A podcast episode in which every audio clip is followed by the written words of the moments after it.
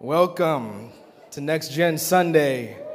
Uh, yes, absolutely.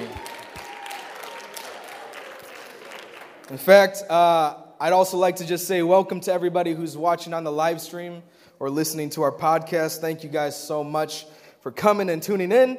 Uh, my name is Kento Mori. I'm the Next Gen pastor here at First Church, and I'm just so absolutely honored to be here with you guys. In fact, uh, I know we already did, but let's put our hands together one more time for every kid and every young person who made today possible. Yes.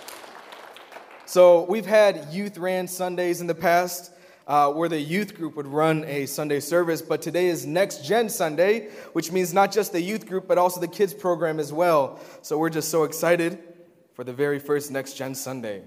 Um, just to jump right into things, if you would stand with me in honor of the Word of God, I'm going to be reading from 1 Samuel 17 48 through 51. And it says, And it came to pass when the Philistine arose and uh, came and drew nigh to meet David, and David was hasted and ran toward the army to meet the Philistine. And David put his hand in his bag and took thence a stone and slang it and smote the Philistine in the forehead, that the stone sunk into his forehead, and he fell upon his face to the earth.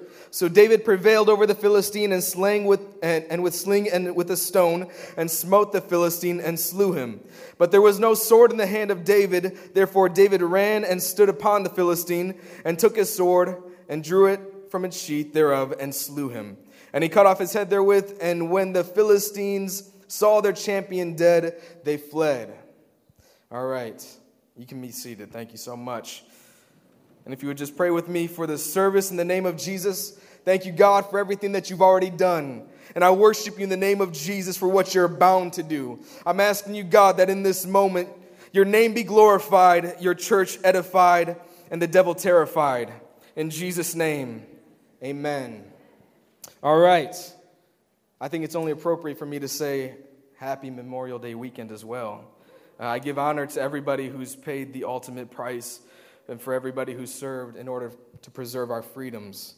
You see, my grandfather on my mother's side was a paratrooper for the American Army during World War II. And I found out later that my grandfather from my father's side had signed up for the Japanese military as well during that time. So uh, you could say that I'm a product of deep conflict. It's like if Romeo and Juliet had a child, that's me. Uh, we're just all happy that they never met, right? We're good. Uh, tomorrow is our Memorial Day, it's a day of remembering. And today I want to speak about a biblical Memorial Day, a day where God said, Remember this day. Now, this is not the first time I spoke this message, at least not today. Uh, I, I, spoke it uh, a few months back at a youth service. So if you've heard this already, let's just pretend like this is the first time. In fact, for everybody who's a part of the 915, let's just pretend like it's the first time. And uh, for any young person who feels like they've never heard this message, we know exactly what we'll be speaking about next youth service, right? paying attention. All right. When God tells us to remember something, it's so crucial for us to actually remember this thing. You see, there are multiple times throughout the scripture, and, and a lot of times it happened with the children of Israel, when God tells them, Remember this moment and pass it down from one generation onto the next one. Why? Because He's trying to teach us something in that moment, something in that scripture. And so when we hear, remember this, our ears should begin to perk up and say, what is God trying to tell us right here? So in Exodus 12, 14 through 15, it says, And this day shall be a memorial unto you, and you shall keep it a feast to the Lord throughout your generations. You shall keep it a feast in ordinance forever. Seven days you shall eat unleavened bread, and even in the first day you shall put away the leaven out of your houses. For whosoever eats leavened bread from the first day until the seventh day, that soul shall be cut off from Israel. Sounds pretty crazy, sounds a little deep, sounds a little too much, but hey, if God said it, then it must be so. And so, a little bit of background for this specific verse and what this verse is trying to tell us. This is taking place during uh, the time of Egypt when Israel was in Egypt, when Israelites were living in the land of Egypt. So, for exactly 430 years, in fact, for 430 years, the Israelites had been living in Egypt. And at the end of the 430 years, God sent a man named Moses in order to bring the people of Israel out of Egypt. Okay? Now, the reason why he had to bring them out of Egypt is because they had become slaves in Egypt. And it's incredible. The Bible's very specific they were in Egypt for exactly 430 years, which means they left on the same exact day that they entered Egypt 430 years previously. And interestingly enough, when Joseph brought his family and his father, whose name is Israel, into Egypt 430 years previously, they came in as royalty.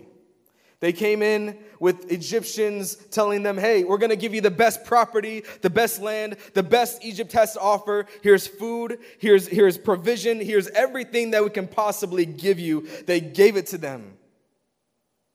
But throughout the years and centuries of staying in Egypt, they had become slaves to Egypt.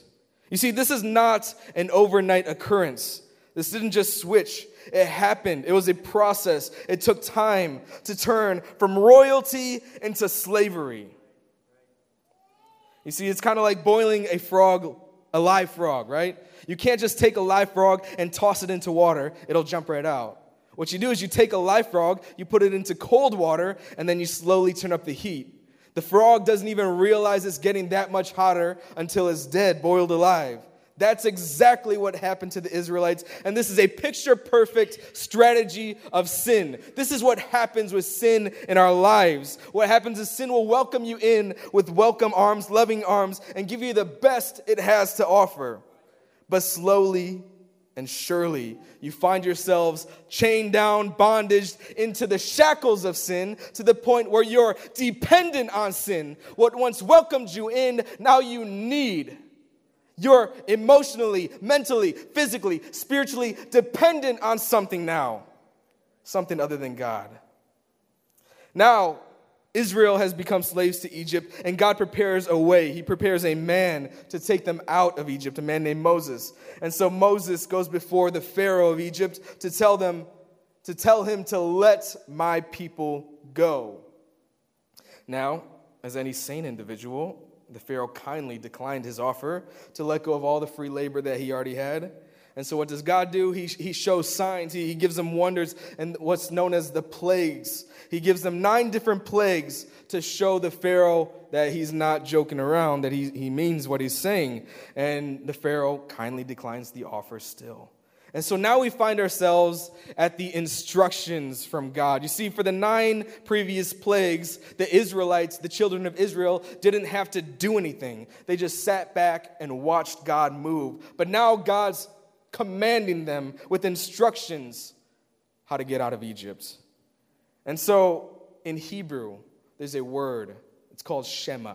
It means to hear or to listen.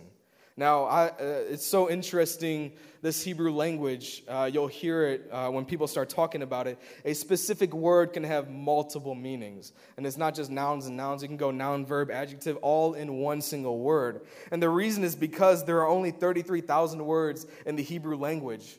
And when you compare it to English, English has 470,000 words, over 10 times more words than the Hebrew language, which makes sense when you interpret them they have multiple meanings. But this word shema, which means to hear, it doesn't simply mean to hear or to listen, it also means to obey, which means in Hebrew, you cannot listen until you obey.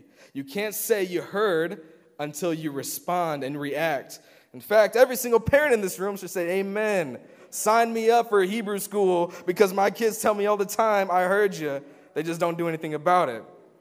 Right? But now let's get into the instructions from God. See, God was saying, Hey, I'm about to pass over the land of Egypt in this 10th plague. And when I do, I'm going to take every single firstborn son of every single household that is not covered by the blood. I'm going to kill them. And so the instructions were very specific. You were to take a one year old lamb, slay it, take the blood, and cover the doorposts of that house. You see, the blood of a spotless lamb symbolized the coming of the Messiah, the coming of Jesus, who is our spotless lamb, whose blood covers the sin of those who walk in the light. You see, the first Passover was symbolic of the judgment of God. Egypt was a sin filled land, which means it doesn't matter if you were born a Jew or born Egyptian, everybody in Egypt was deserving of judgment. And so God was saying, if you don't do this, my judgment, that's what you're going to feel. So God commanded Israel to cover their homes with the blood of a spotless lamb. And when the Spirit of God passed over Egypt, those who were covered by the blood would be spared. This is so symbolic for all of us. All of us has sinned and fallen short of the glory of God and we all deserve the judgment of God. But God has given us the instructions on how to step into the mercies of God that we may not get what we actually truly deserve. You see, there's coming a day when another Passover is going to take place, when the Spirit of God is going to pass over a sin filled land. And when that day comes, he's not going to pass over those not covered by the blood, or he's not going to pass over those covered by the blood. He's going to be looking for those who are covered by the blood. And he's not going to be taking the firstborn, he's only taking those who are secondborn, born again, born by spirit and born by water. In fact, if you have yet to be born of water and by spirit, baptized in the name of Jesus and then filled by the Spirit of God, Today's a fantastic day for that. Amen. You see, the Passover, such incredible, incredible symbolism. But there was another half, another half to these instructions that God gave us. And in fact, He told us to remember this. He didn't tell us to remember the Passover. We preach the Passover all the time.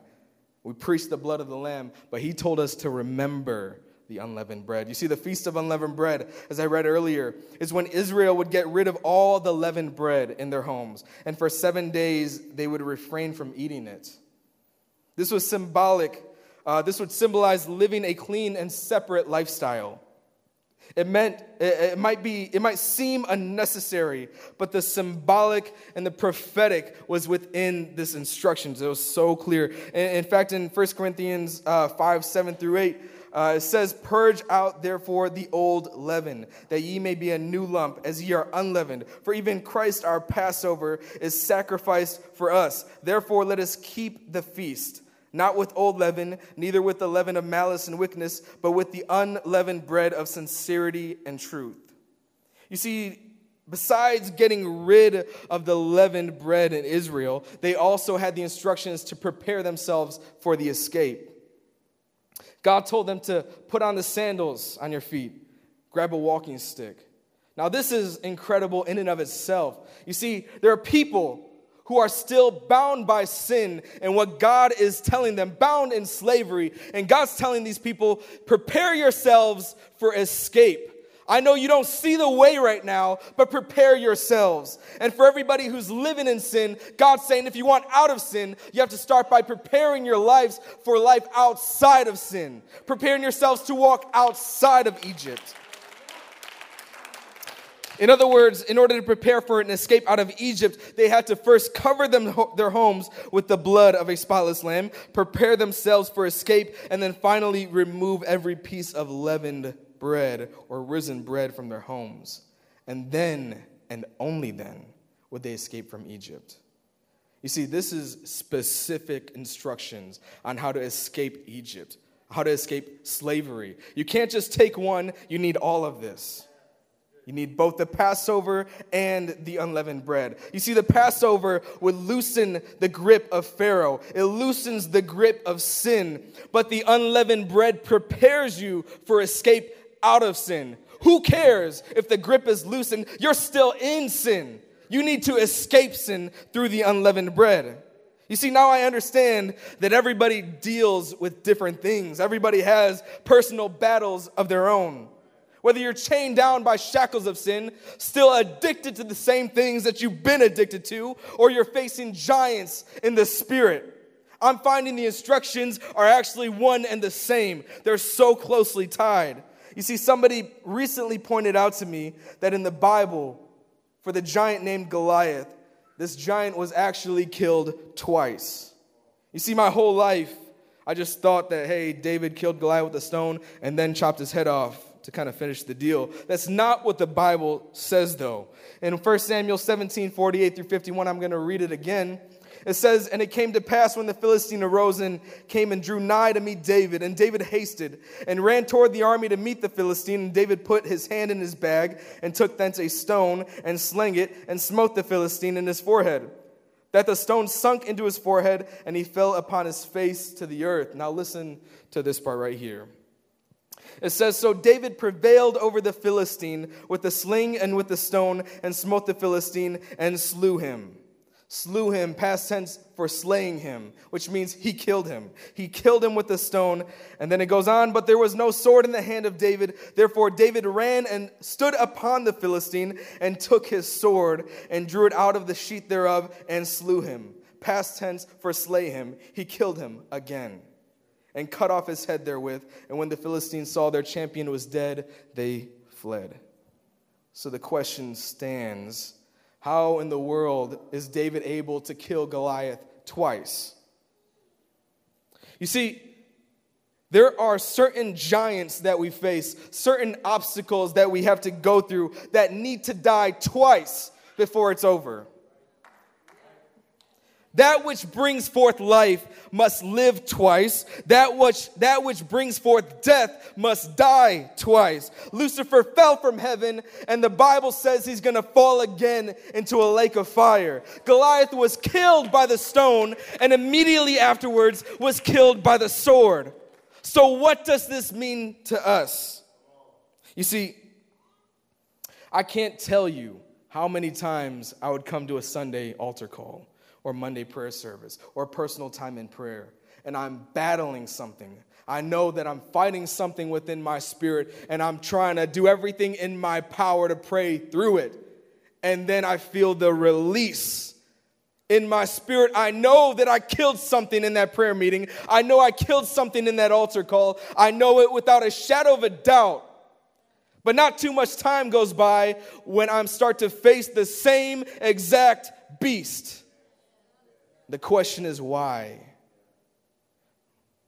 You see, I don't know about you, but there's been so many times in my life when I come into a prayer meeting confused, truly confused in my mind because I was so convinced in the prayer meeting last week that I already killed depression, I already killed the lust, I already killed the anger in my life. Why in the world is this starting to creep back up into my spirit?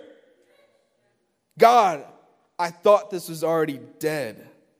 You see, the stone represents Jesus. In Psalms 18, David says, The Lord is my rock. This stone killing Goliath was a miracle. Only through the power of God could a small stone topple a giant and slay him. Now, the sword represents a lifestyle of discipline. The word of God is like a two edged blade, and the scripture is used for correction and for training in righteousness which means you can't just have the power of God in a moment of prayer. You also need to follow up with a lifestyle of discipline a lifestyle carving out the same things that's been in before. You can't be the same. Something needs to change. Jesus' name. You need both to kill Goliath. You see, you need those moments in prayer you need these moments in prayer when Jesus sweeps in like a flood and you begin to tap into the Spirit of God, and that giant that you've been facing is finally slain in that moment. But it's not finished there because you need to kill it again. You need to follow up with a disciplined daily life. You need a cleansing. You need to practice what the Israelites did by cleaning every single area of their life, not just from the sin, but what from the sin has touched. That's how disciplined you need to be here. Then and only then, through the sword and through the stone, are giants killed. You see, it's so interesting to see what the Bible tells us to remember versus what we actually remember. You see, in Exodus 34, after the Israelites were free from Israel, but still carried the baggage of Israel, they were caught worshiping a false idol. And so Moses comes down from the mountain in Exodus 34 and 18, and, and God tells him, God commanded Israel to celebrate the festival of unleavened bread. It doesn't mention the Passover. He says, Remember the unleavened bread. Later in the life of David, after fleeing Saul, the king of Israel, who's trying to kill him, David finds himself at a temple in a place called Nob, speaking to a priest named Ahimelech. And David's asking the priest for help, and he's saying, Do you have any food for me? And so the priest goes back and he brings out holy unleavened bread from the table of showbread. And then David asks for a weapon. He says, Is there a sword or a spear? Now I love this because he had no idea what this priest had. 1 Samuel 21 and 9, it says, And the priest said, The sword of Goliath the Philistine, who thou slewest in the valley of Elah, behold, it is here wrapped in a cloth behind the ephod. If thou wilt take that, take it for there is no other save here than that. And David said, There is none like that. Give it to me. You see, for David, there is no sword like that sword. He remembered it. I, I just love to picture David asking for some kind of weapon, and this old priest would bring out this, this sword that's been trapped up for how many years, wrapped up, and immediately David recognized the hilt. Immediately. Because there is no sword like that, not for David. What an awesome moment. You see, God will use testimonies as weapons against the next battle in your life. You'll be prepared one giant into the next giant, one moment to the next. One victory will help the following one. You see, we focus so much about what God does, and trust me, I'm not minimizing that at all, but we tend to also minimize our response to what God does. We teach about how God miraculously used a stone to slay Goliath, but David remembered the sword that killed him. We teach about the blood of the lamb that covers our sin, but God told Israel, remember the unleavened bread. Remember your response to Goliath and remember your response to the Passover. That's what gets you out of Egypt and that's what slays giants. Now, I'm not downplaying the stone and I'm not downplaying the Passover, but we need a revelation in the church of what these things actually mean when God says, remember these things. I'm not finished, but if the band could make its way up and the music could make its way up. You see, I wondered to myself, what would it have been like at that first Passover? Out of faith, 600,000 households would dip paintbrushes and branches into that crimson blood and cover the doorposts out of faith, saying, I have no idea what God's got in store, but I'm going to do this out of faith. And in that evening, the Spirit of God passed over Egypt to kill every firstborn son who was not covered by the blood. In the daytime, they would smell blood and fire, and in the nighttime, the wails of agony. What a terrifyingly powerful moment that must have been for Israel. But then, but then, God commands a response with the unleavened bread. You see, before the Israelites, the Bible calls this the Feast of Unleavened Bread. But let's be honest, this is a fast. Before the Israelites went on a week long feast of unleavened bread, there was a day of preparation, and this day was so crucial. This was the first day before the seven. And it was basically a spring cleaning of every single Israelite home. They would start by taking an old, taking out all the old leavened bread and tossing it in the back of the house and setting it on fire.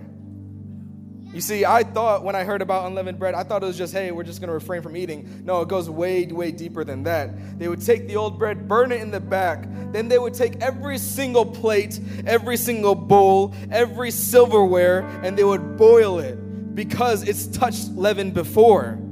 Then they would take cloths and wipe down all the walls, all the furniture, all the windows, the ceilings, the floors, everything that's ever could have possibly touched sin. They cleaned those surfaces. And then they would take a lit candle and a feather brush and go through every single crack and every single crevice and every single corner of their homes to make sure there's not a crumb of leavened bread. And then at the end of the day, they would pray, pray this prayer. They said, Blessed art thou, O Lord, our God, King of Israel, of the universe, who has sanctified us with thy commandments and commanded us to remove the leaven. All kinds of leaven that are in my possession that I have not observed nor removed shall be null and counted as dust of the earth. You see, this, I love this so much because they were so thorough. They were so thorough. The fact is, you will never be able to remove every bit of sin. Never. But the Israelites, they, they, they grabbed the smallest pieces that their eyes could see, removed that leaven, and said, For everything that I'm missing right now, for everything that I, that, I, that I didn't see and that my eyes can't see, God, I'm asking you to call it dust of the earth. So the question is when does a crumb turn into a dust? For the Israelites, there was no compromise. They removed everything that even came close and said, God, I'm asking you to cover the rest that I missed. This is so significant to the mindset that God's calling us to, the perspective of sin in our lives. So significant. You see, there are things that lead us into sin, things that have been touched by sin. It might not be sin, but has it touched sin?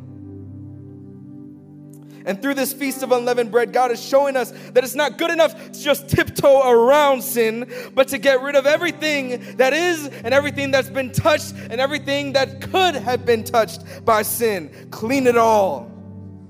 To look at every single thought, every single thing that I watch, every single thing that we listen to, every single motive in my heart, every single desire that I might have, and saying, God, I'm willing to change it all.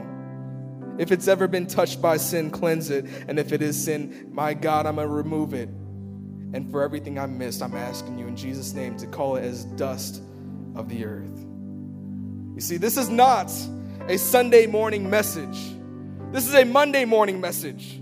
This is something besides today. This is when life changes on a Sunday morning, and you need to change your life on a Monday morning.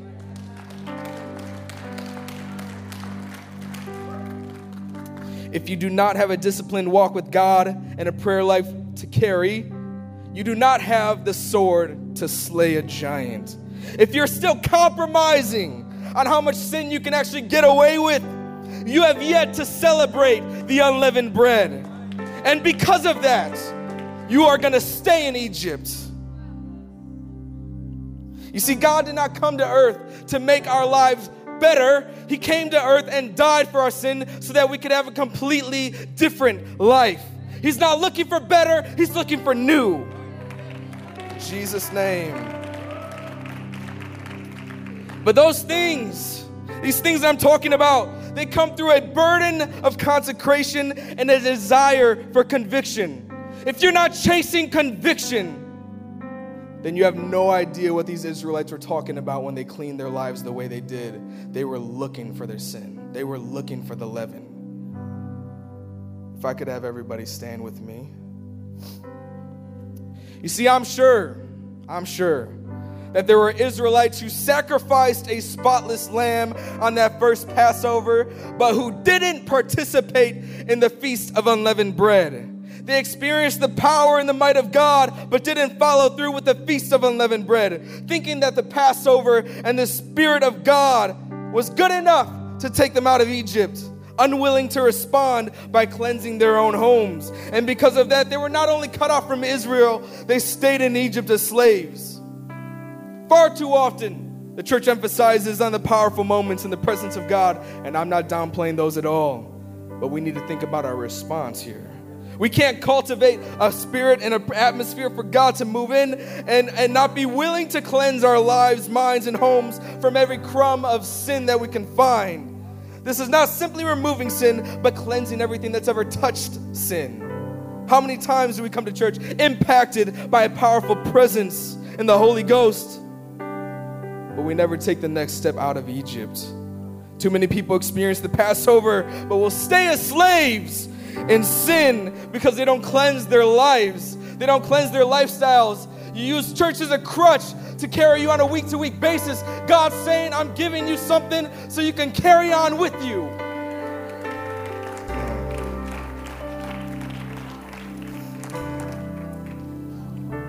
I don't know about you, but I'm sick and tired of coming to church, bawling my eyes out in the altar calls, knowing inside of my spirit that I've killed something this day, and waking up still facing the same giants. I'm sick and tired of it. We've acknowledged the sacrifice of the Lamb of God, experienced the power of the blood of God, but are confused on why giants still stand tall. I'd like to invite everybody to these altars, and we're going to pray. Not simply for an experience. Trust me, we can, we can muster the Spirit of God and manifest itself here. But we're looking for a life change. We don't want the first step, we want the second act.